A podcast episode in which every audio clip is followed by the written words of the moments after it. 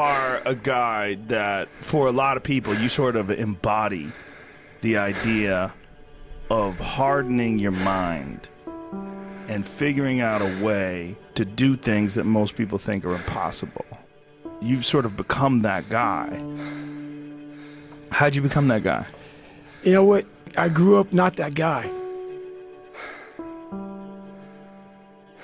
They see me now as the guy that, with his shirt off, who can do 4,030 pull ups in 17 hours, who can run 205 miles in 39 hours, who can do all this crazy shit.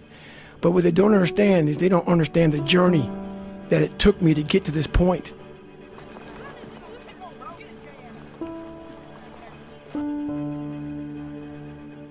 My dad beat the shit out of me when I was growing up. My dad owned skating rinks, he owned bars, he ran prostitutes from Canada to Buffalo, New York. My dad was a big time pimp, big time hustler. Anything bad about a person, he was that kind of guy. Beat the shit out of me, beat the shit out, you know, out of my mom. There was an incident one time when my mom got knocked out on top of the stairs and he drug her down the stairs by her hair. In my mind, I, I was always afraid. My whole life I was afraid, but I had this fucking voice, this this conscience that would always be battling me, saying, Hey, you gotta get up and do something. I didn't want to do shit. And I have a big time learning disability because my dad didn't believe in us going to school. So when I went to school, my, my learning disability, I had social anxiety. I was just a jacked up kid from living in this tortured home. So all the insecurities I had when I was a kid with my father, it just got worse and worse and worse. And the shit haunted me. And that voice that I talked about, it kept talking louder and louder and louder, but I was doing nothing about it. From the age of 19 to the age of 22, I gained 125 pounds. I went from 175 to almost 300. 297 was my heaviest. And I started finding things that was comfortable. And the more things I found comfortable, the more uncomfortable my mind was. Because that voice I was telling you about, it, it always was there. I was just trying to avoid that conscience. I wanted to be left alone from that conscience, and it wouldn't leave me alone. What changed, I watched this Discovery Channel show, Class 224.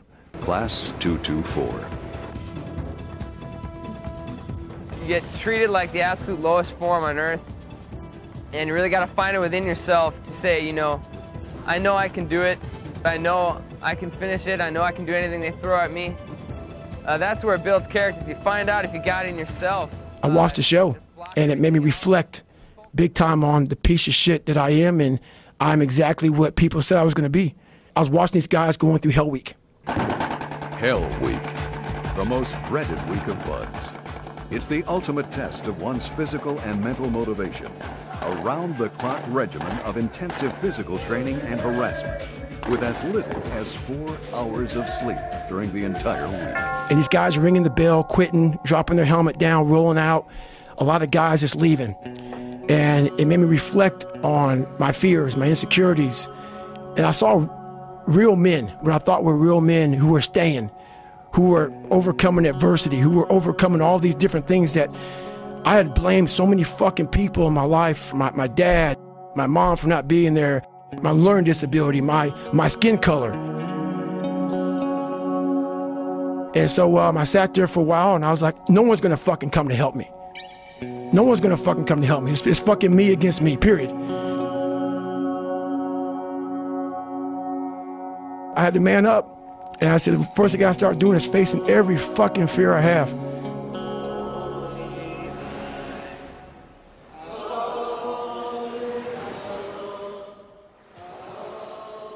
So I started calling recruiters up. I said, I'm gonna go be a fucking Navy SEAL.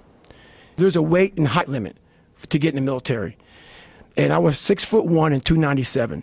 And I called this guy named Steven Schaljo, recruiter up. And he said, Hey, come on in. He saw me, put me through the weight standard, all this other stuff. And to get into the class I had to get into, I had to lose 106 pounds in less than three months. So I was like, fuck that, I can't do that. I grabbed my chocolate milkshake and went back to Ecolab, respray for cockroaches. I'm going back to work, man. This is my life.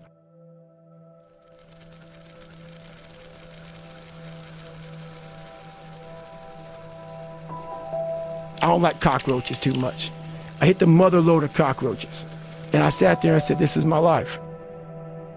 This ain't gonna be it for me. So I quit my job, got back in my Ecolab truck, and I went home. So my first run, when I decided to lose the weight, I was, like I said, 297. I was about 32% body fat. My idea was to run four miles for my first run. I didn't know how bad it's gonna fucking hurt me. I used to run before I was fat, and I was like, fuck it, I can do this. I ran a quarter mile and walked home. I walked home, and sat on my couch, and cried. I said, man, I can't fucking do this shit. I, I don't know what I'm gonna do. And my mind just kept fucking with me and kept fucking, you're not good enough, man. This isn't for you, man. These guys are the baddest motherfuckers on the planet Earth. You're not that. How do you move forward? What it was, and it's kind of funny, I was obsessed with Rocky. And I would fast forward with the little VHS tapes to round 14.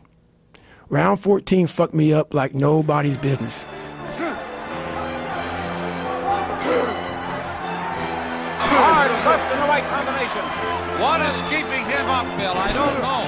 When Apollo Creed beat the fucking shit out of Rocky, beat the shit out of him, he kept fighting. He was a dumb fighter, couldn't read, couldn't write. That was me. He was in that corner, everybody was saying, stay the fuck down. Down, down, stay down. Apollo dancing around with his arms in the air. And him getting up, him getting up, Apollo Creed raised his arms up in the fucking air, turned around, thought he won the fight. He turns around and sees this guy getting up, and it was the face of Apollo Creed that changed my life. The face of Apollo Creed. It was like just by that motherfucker getting up, not winning, just by him getting the fuck up, Rocky had taken his soul. Had literally taken his soul. His, his head goes down. He looks at him like, Who, what the fuck are you? I wanted to be that. I wanted to be the guy that people looked at. I don't care if you liked me or didn't like. I don't, I don't care. But said this motherfucker is gonna keep coming after whatever the fuck is in front of him. I wanted that. I wanted that. I wanted that worse than anything in the world. I kept picturing me falling down and getting up. I wanted to feel something besides defeat. I wanted to just go the distance. I say what if a lot. It sounds corny and it sounds weak, but it's true. What story would it be if my fucking fat, dumb, insecure ass can overcome this shit? What if I can be a SEAL, man? How would that feel? To, to, to, to go from this fat, insecure motherfucker to one of the best guys on the planet Earth, this journey is gonna take something that is gonna be incomprehensible to most people. So I would sit in my couch saying, who at 297, who can't fucking swim that great, who's scared of the fucking water, would have the fucking balls, who had the balls to fucking man up, quit a job, and to put everything on himself. So it's how I started talking to myself and put myself in a whole different category, and that would fuel me the next day. And I just kept using that as fuel and fuel. No one would do this shit. No one would do this shit. You're the baddest motherfucker around. You're the baddest motherfucker ever lived. I just kept fueling me with the with, with the right kind of message that I needed to hear that I was never telling myself.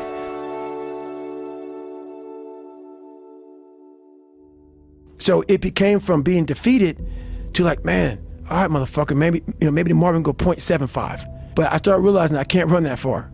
So what I did was I became damn near a professional cyclist with the miles I put on the bike. I rode a bike a lot to, to, to lose the first initial kind of weight because my, my bones were just hurting so bad. My body was just broken. And then the bike got easier. I was able to run more. I went from like one mile. One mile was a great accomplishment. Two miles, and then from two to three was a big one. Then I went from three to six. They have a warning order that they give people to get ready for BUD/S. And the whole thing was running six miles five days a week. And that was my goal. I failed, I'll go back to scratch. I'll use some positive motivation. I have like one day where I'm like fucking defeated.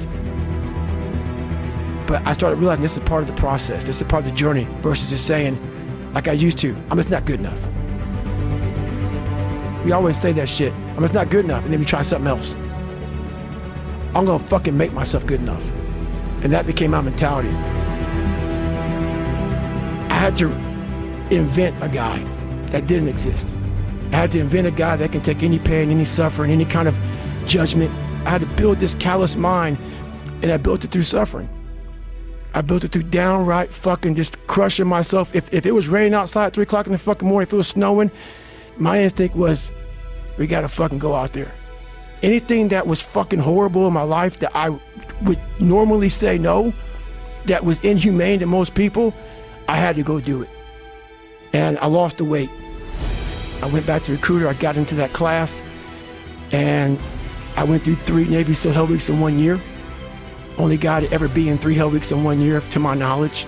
The first one I didn't make it through, the next two I did. I, I didn't stop anymore from there. And I started realizing through this through this process that the fucking mind is what you created.